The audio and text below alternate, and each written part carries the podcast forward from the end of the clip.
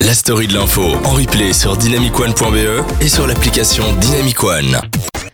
Et on espère vous passer une bonne soirée à notre écoute. Alors, comme promis, on vous a donné euh, le petit contexte de la Bolivie euh, avant ces élections de 2019. Donc, c'était euh, Evo Morales, le président. Il a essayé de se faire réélire, même si c'était un mandat de trop.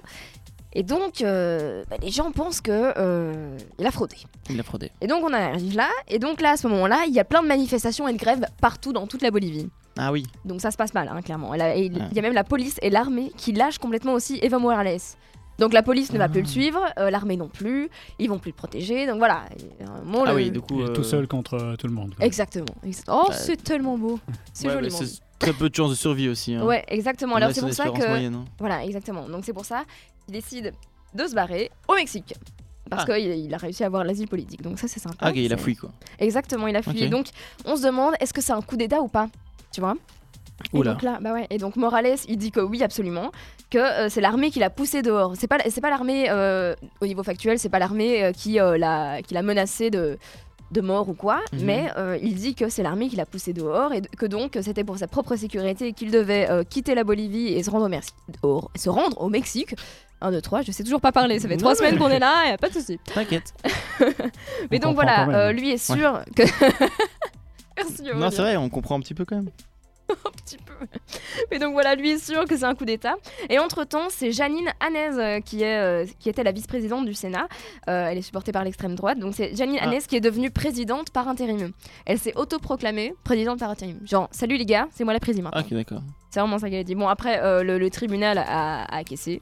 Ils ont dit, ok, tu peux y aller. Donc, il n'y a pas de souci. Donc, pour l'instant, la présidente par intérim, c'est Janine. Morales, euh, on ne sait pas trop où il est. Enfin, là, pour l'instant, il est au Mexique.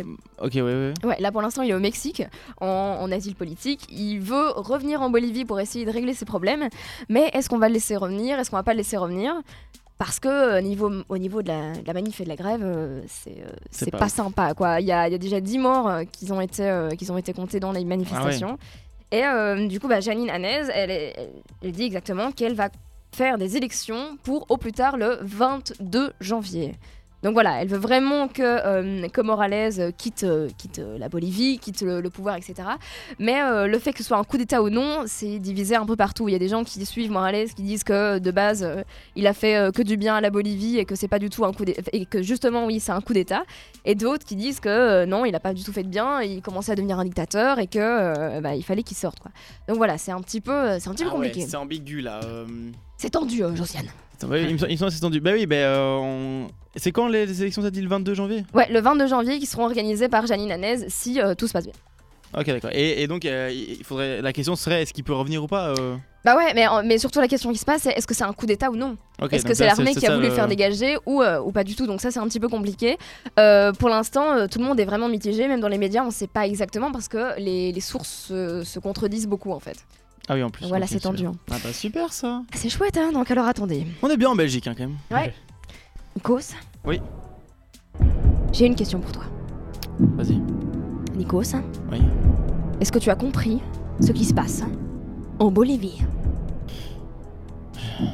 Alors, je vais réfléchir un petit peu, mais je pense que. hum, J'ai compris, oui.